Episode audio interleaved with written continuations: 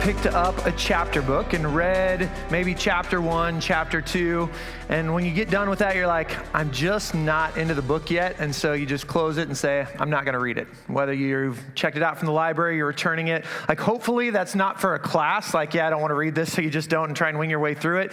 But, like, you know, books that you get to read for fun, you choose whether you're going to endure the rest of it. And some books catch you right off the bat. Like, there are things that you're drawn into a character or the plot. And so you're just excited to see where it goes, and you can't put the book down. And so you continue reading all the way to the last page. Sometimes you give up sleep and stuff like that because you want to figure out what is going on. Then there's others that are a little bit slower. And movies are the same way. Sometimes, you know, it'll catch you right off the bat. Sometimes there's a lot of plot development. Sometimes you're sitting there half an hour in going, man, I'm still not seeing a plot here, so there's nothing to develop. And so you may turn it off. But you're trying to figure out where is this movie going?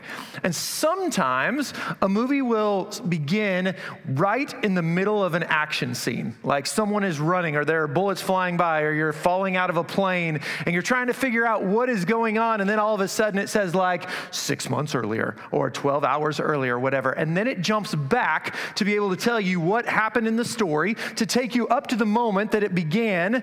And then from that point on, it finishes the rest of the movie, the rest of the story. And I'm going to be honest, as I was reading Psalm 116 over and over and over again this week, I sometimes clump verses together when they're saying somewhat of the similar things. And I kind of felt it being like one of those movies that starts right here in the middle and then it jumps back to bring you up to where you're at and then it finishes the story. And so you got to hear Psalm 116 read from start to finish just a while ago at the beginning of service. And so I actually want to tell you the story of Psalm 116, where we do, we begin in the middle, all right? And I can almost picture this voice just simply saying, I love God. Now, what kind of voice? You know, is that like a Morgan Freeman? Is it a James Earl Jones? You know, is it whatever? I don't know. But you hear this voice just saying, I love God. This is the beginning of the story. And the question is, why? Well, because he hears me. And so in verses one and two, our psalmist writes this I love the Lord, for he heard my voice. He heard my cry for mercy. Because he turned his ear to me, I will call on him as long as I live. And so he says, I love God because he heard my voice. He heard me when I was crying out for mercy. He gave me access to him. And because I have that access, I will continue to call out to him. I was thinking about this access. When was the last time that you were denied access to something? Like maybe some of you are thinking back to when you were a kid and you're like, you really wanted those cookies, you know, and your parents just said, no, you can't have the cookies. And you continually asked, you tried to put on the sad face, all that kind of stuff, but they would not give you the cookies. And you're like, ah. Some of you are like, I don't have to remember like to being a kid. Last night, my spouse wouldn't let me have a cookie, so you understand that. Or even this morning, donuts, you weren't given a donut, you know, your spouse like, nope, we're on that diet, whatever. Like this access that we want. Sometimes it can be simple as like, I want to open a present early. Can I, can I, can I? And you're like told no, no, no. And it's like, ah, oh, you want that access. Um, maybe you're at a concert and like you see the VIPs going backstage to get to talk, you know, face to face with whoever it is performing, but that's not you. You're so close and yet you still don't have complete access. Or I think about even just moments when I wish I had the chance, a second chance, maybe to do my homework but your access is denied. Nope, you can't do that. Or maybe it's not homework, but a chore that you were supposed to do, and now you got in trouble for not doing it. Oh, can I make it up, please? And the answer is still no. Or maybe it's something even bigger, and it was a, just a bad decision that you made. And you would love to be able to make up for it, but no matter what you do, the circumstances are saying, no, you don't have the opportunity at this moment. Like, I think about two days ago, I was denied access at Rock River Rapids. Now, it's not that I wasn't able to get in. My family had been there for three hours, had a good time, and it was time to go. So we went over to the lockers, and I was trying to get the lock undone. Now, I know the numbers. You know, I pull out this lock once a year when we go to Rock River Rapids. So, like, I know the combination on the back, and I'm trying to get it done. But I'm trying to do it quickly because if you've ever been there before, the concrete is really hot where there's no water. Okay. And on a hot day, so like, I'm trying to get it as quickly as I can, and I am not able to on the first try. I'm like, okay, I must have missed a number. Slow down just a little. Tried it again the second time, still not getting it and trying to figure out what am I going to do? Like, I need to go run, get my feet wet, something like that, because they're yelling at me. Third time, I finally got it, quickly threw the sandals down, you know, stand on top of them. But I'm like, ah, like how much I was wanting to get in, you know, at all costs at that moment. And we just want access. Or I even think about a couple years ago how COVID caused so many of us not to have access to people, face to face conversations with family members that we wanted to. Or even some of you had to go through situations where there was a funeral that you were not allowed to be at just because of restrictions. And there are these times that we desperately want access to something or someone, but it's denied. And yet, not with God. Like, as we read this, the psalmist is saying, God, I love you because you continually hear my voice. You hear my cries for mercy. Whatever I am calling out to you, you hear. And so I will continue to do this. And so I'm starting out here just saying, God, I love you.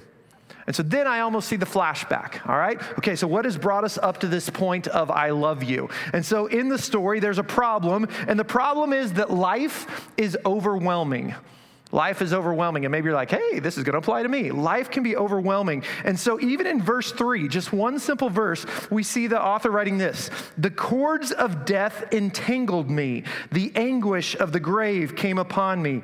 I was overcome by trouble and sorrow.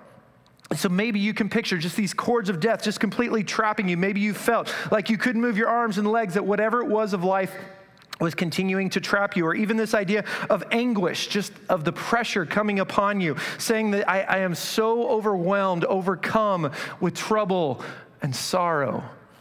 And even as I read that, I almost picture this animal just in a pit.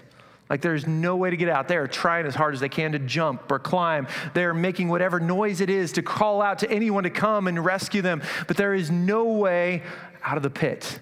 Or maybe it's not a pit, but it's a trap. And so it's a cage or a net or a literal snare that has got their leg and they are stuck and they are doing whatever they can to get out, yet there is no hope for escape, at least what they can see. And if David was the author of this psalm, maybe he's writing this as Saul is chasing him. Maybe the time that he's on the other side of the mountain coming close to him and he just feels like, I feel like everything is just continuing to collapse in on me. I feel like this is where I am in life, that it is completely overwhelming, that I feel like it is done for, like I am done for. And even as I use those words done for, like literally, most of us have not gotten there in our life. The idea that, oh, I feel like my life was almost done. Maybe we had a moment, maybe we had a, a, a time in our life that we could say, I did not think I was going to survive physically, those kind of things. But I think more just figuratively, we feel this idea that, man, I'm done for, or maybe an aspect of it. And so maybe if I'm looking at my marriage, I'm like, ah, like I just feel like this is done for. Some of you would go, I've seen that in my own life. There was this time that it was done. But maybe even right now, you just have these feelings of we're trying and we're trying to work through things and communicate, but I just feel like it's done for at the moment. I'm overwhelmed. Or maybe it again goes to parents with kids and like you continue to try to teach them the things that you want them to know, that you want, you, you know that God wants them to know, and the choices that they make just continually are not what you are teaching them. And your heart just, it breaks. Like, I'm done. Like, I don't know what else to do. Or maybe it's in your job and you just feel like you're at the end of the rope, or maybe it's finances again and just everything is so tight. And I am doing my best to budget and like try to figure out not spend on other things that I don't need, but it's just where is it going to come from? Or maybe it has to do with like literally fixing stuff, maybe at your house. Maybe something is broken, so you spend time fixing it, and then something else breaks, so then you fix it, then something else breaks, and you fix it. And then, like, one of the things you already fixed is broken now, and so you try to go back to fix it, and it's just like it's weighing upon you. Or maybe it's even just the simple thing of like being nice to people. You are at the end of your rope, you have like no emotions left, no energy left, and I'm like, how can I be nice to people? Like, I literally just feel like I am done for in this moment. And maybe as I say that, you're like, man, I feel it. You connect with the psalmist as he just calls out, This is the problem. This is what life is like. In fact, even in verse 10 and 11, he says, I believed, therefore I said, I am greatly afflicted. And in my dismay, I said, All men are liars. So he even says, I am believing in God during all this. But even amongst that, do you hear him say that life is hard? Like it's not just all, you know, unicorns, rainbows, whatever we want to say. Like it's not just all going smoothly as I follow God. Life still continues just to try to beat me down. And yet, even though that's the problem, that life is hard, that it can be overwhelming at times, there's a solution. And so that's still part of our story. Is the person's like, I love God. Man, life was hard, but let me tell you the solution. The solution is that God is my deliverer. God is my deliverer. And as you read this psalm, you'd never read any kind of words that say anything like, Well, I was the one who did it. Like, I figured it out. I worked hard enough. I was good enough. In no sense do you hear that from the psalmist. He continually comes back to this idea that God is the one who did it. God is the one that rescued me, that helped me out of my situation when life was overwhelming. And so, in fact, and you go to verse four, it says, Then I called on the name of the Lord. O Lord, save me. Okay, so God, you are the one that can save me. In verse 5, you read, The Lord is gracious and righteous. Our God is full of compassion. And so you read this idea of gracious and compassionate. God, you are the one that can come alongside me. In verse 6, it says, The Lord protects the simple hearted. When I was in great need, he saved me. And so God is the one who protects and he saves. Though the troubles are not necessarily gone, like they're not just out of my life. I can know that God has this. He has got it in his hands. He is the one that can deliver me. He is able to rescue me. And so he celebrates the name of God, the character of God, that you are compassionate, you are gracious. And he says, I will follow after you. Like in this moment, like I will remember who you are. Even in the moments that I don't feel it. Man, that is good for us to remember. Because again, sometimes our feelings can be way off from what the truth is. And again, I've heard stories of, of, pilots who have been flying and they think that they are flying in the right direction or the right altitude, but something has caused their mind not to be completely right or something has just kind of been off. And so they need their instruments to be able to say, This is what the truth is. And in the moments that maybe our feelings are like, God, do you really have this amongst all of this crazy that is going on as life is overwhelming? The truth can continue to yell out, Yep, I've got it because God is our deliverer. And in fact, it talks about how he saves, he protects the simple hearted. Whenever you read that word simple in Psalms, it often talks about someone who is humble or who is teachable, sometimes who is very low, but just this idea of someone who is coming after me. God says, I will protect you. But even in this, as we're reading, you know, life was overwhelming and God saved me, it doesn't really state how. He just says, God, you saved me. But then we get to verses eight and nine. And in this text, it says, For you, O Lord, have delivered my soul from death, my eyes from tears, my feet from stumbling, that I may walk before the Lord in the land of the living. Okay, God, you have delivered me. You have delivered my soul from death. Like that is the ultimate thank you. This thing that I cannot do myself, no matter how hard I try. You're the one who did it. But you didn't stop there. You also delivered my eyes from tears, my feet from stumbling. This idea of you made me alive, but you did not stop there. You then gave me a joy that I was searching for. You then gave me strength to be able to continue taking step after step after step. So you didn't just deliver me, you went way beyond. Which makes me think about Jesus. Like, I don't know if you know the story about the, the feeding of the 5,000, but this huge crowd is coming up to Jesus, and this 5,000 men plus women and children. And Jesus says, Okay, this is what we're going to do. I want you to have everyone sit down in groups of 50, and someone brings up a lunch. Here's five loaves of bread, two fish, and he asks God, you know, to bless it. And the food continues to go to people, continues to come, continues to come. And so everyone is full. But something that a lot of people don't know is when the entire meal is done, he sends the disciples to go around and get extras. What is left over?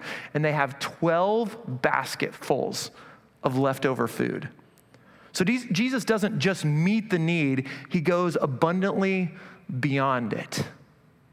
Or I think about the first miracle that we know about that he performs when he turns the water into wine. He's at a wedding, and in that day, weddings were multiple days. And if you ran out of anything, you know, wine things for the celebration, it would bring shame upon your family, which was a huge deal in their culture. And so Mary comes to Jesus and says, Can you help this? And when he makes the wine, it is better than the wine that was served at the beginning. He goes above and beyond of what he has to do. He says, Let me just show you the blessings. Or I even think about this man who had leprosy, who again has been shunned by everyone else. Everyone else wants to st- take a step away. I don't want any part to do with you. And he comes up to Jesus and says, If you're willing, will you heal me? And Jesus doesn't just say, Be healed. He reaches out and he physically touches him. this physical touch that this man had been longing for. And we don't even know how long, but just wanting someone to touch them. Jesus goes above and beyond. And that's the kind of God that we serve, that He delivers us. He goes beyond just the, the, the basic need to free us. In fact, then in verse 16, he simply says this O Lord, truly I am your servant. I am your servant, the son of your maidservant. You have freed me from my chains. Like I am no longer a prisoner. I have gotten to experience what it's like to be free again. God, you are my deliverer. I'm going to be honest, I don't use this word deliver very often in day to day life. Like maybe it's like deliver a pizza, but like a deliverer, don't usually use that word. But I often think back to a Rich Mullins song that was just entitled My Deliverer. And the song is about, you know what, Joseph and Mary, they escaped. They went to Africa to get rid of, you know, to, to flee Herod when he was killing all the babies two years old and, and under. And they're in Africa. And he says, I can just imagine Jesus standing along the Nile and he's listening to this song. He's hearing this song that the captive Israelites used to sing so many years ago that simply said that my deliverer is coming. My deliverer is standing by. And they've got this hope, knowing that someone is going to come. And if you know the rest of the story, God rescued the Israelites from the Egyptians. And in verse number two, it even then just talks about the whole world and how, like, you just see everything breaking down, and even just like, you know, um, with weather and how thing, hot things are, and they're, they're calling out for water, and all this, this because of sin, we don't live in a perfect world anymore. And how even the healing will come from Jesus' own scars the idea that he will be the deliverer that this whole world needs. And then at the end of the song, there's this one sentence. It's pretty powerful. It just says, I will never doubt his promise. Like God promises to be my deliverer.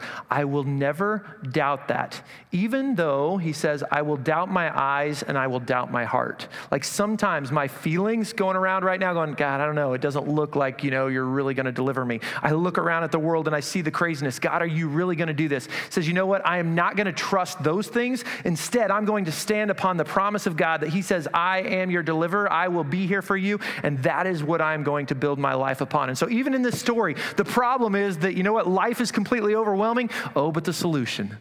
The solution is that God is my deliverer. Not just the deliverer, He is my deliverer. It is personal for you and I. So He's delivering us right now as we live on this earth, and He will deliver us for eternity. And all that brings us back up to the point that we started our story I love God. Like, I love God. Here's my problem. Life is overwhelming. The solution is that God is my deliverer. So, what happens from this point on? Well, there is a response. And one of the responses is simply just to be with God. We just need to be with God.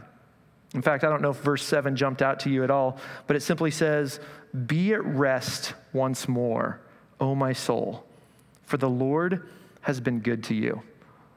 Be at rest. Be with Him. Catch your breath. Allow His arms to wrap around you, even amongst the craziness. Will you just sit with him. In fact, it says either because, you know, he has been good to you, some translations because he has dealt bountifully. And so this life that was once trembling because of everything that is going on around me, like I'm now at rest. Fear is not the thing that is winning out. I get to rest in Him. And even in that verse, depending on your version, it either says return or once more. Come back to this idea of rest. So you've gotten to experience this rest of God before, and then amongst whatever's going on in life, you feel the weight of it. it says, Come back yet again. I will deliver you again and again and again. You can feel the rest that I want you to have. And so one of our responses is God, you've got this life for me. May I just rest with you?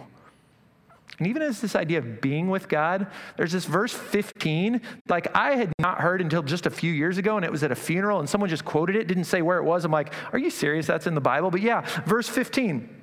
It says, Precious in the sight of the Lord is the death of his saints, the death of those who are his believers. And I'm like, why?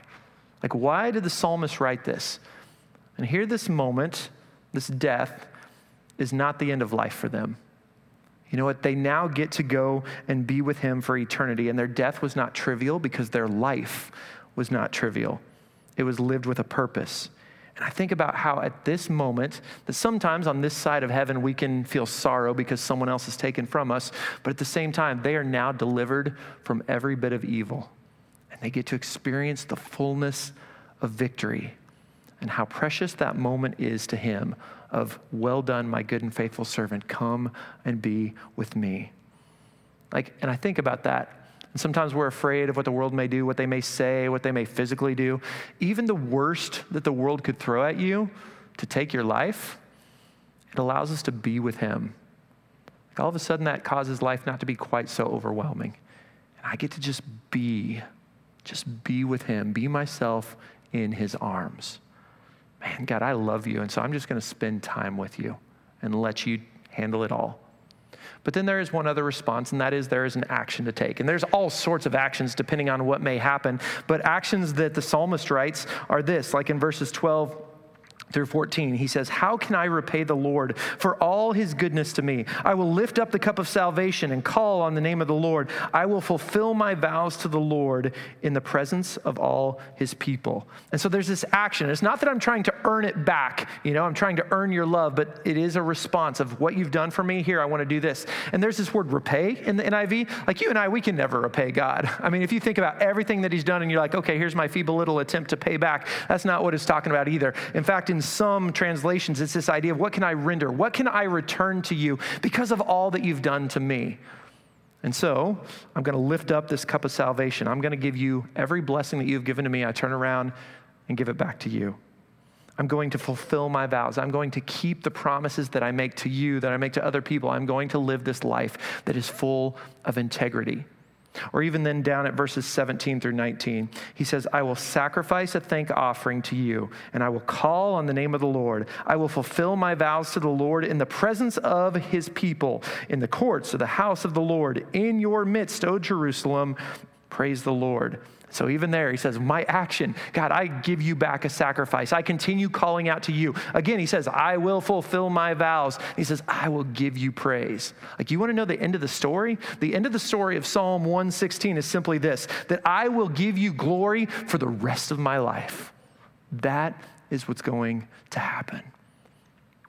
And it was interesting because even as I was reading in different commentaries later on, one of them said, Hey, I kind of like this idea. And they showed how there's this present tense, this idea that I love. There's this past. This is what God has done. And then there's this future. This is what I will do in response. The story of Psalm 116. And yet, a couple things that I was just reading kind of looked at this idea of, again, we talked about the life overwhelming and the idea of being sorrowful and when everything is kind of weighing upon you. Because again, sometimes that's what it can just feel like in the moment. And one author wrote these words He said, Times of sorrow should lead us towards God. Times of sorrow, when things aren't going well, it ought to lead us towards Him. Like some people decide, okay, I'm going to blame Him. God, why is this going on? And so I'm going to turn away from you. But what they should do is drive me towards Him and allow His arms to be able to hold me and let Him be the one to fix it, to deliver me. Let me find my strength in Him. So if you're going through times of sorrow right now, make sure that you're turning towards Him because He's big enough. And one other person wrote this When cries become prayers, they are not in vain. When my cries become prayers, they are not in vain. And so, in these moments of sorrow, when everything is overwhelming, when I lift them up to Him, like it's not in vain because He is listening. He hears my voice, my cry for mercy. God, you listen. Thank you for that access. So even as I think about that, I think about that song that we sing sometimes called Yes, I Will. It says, you know what? In the highs and the lows, I'm going to continue to praise God. Whether you fixed it right now or not, God, you are my solution. You are the deliverer. Amongst all the crazy, I trust you because you are faithful. And so we, we sing that, and that's what the psalmist is saying as well. But then I also think about the words of the song that we're about to sing, a song called Make Room. And basically it says, Am I going to simply be with him? Like, am I going to hand over anything that may be just weighing me down and give it to Him, surrender it to Him? Like, I can't fix it myself. It has to be Him. And so maybe there's these lies, these doubts that are in my mind. God, let me give them to you. I love you. May I rest with you, and you take care of it. Maybe there's sin, things that are just weighing you down. You're like, I'm trying to fix this on my own and I can't do it. And you need to give it over to Him.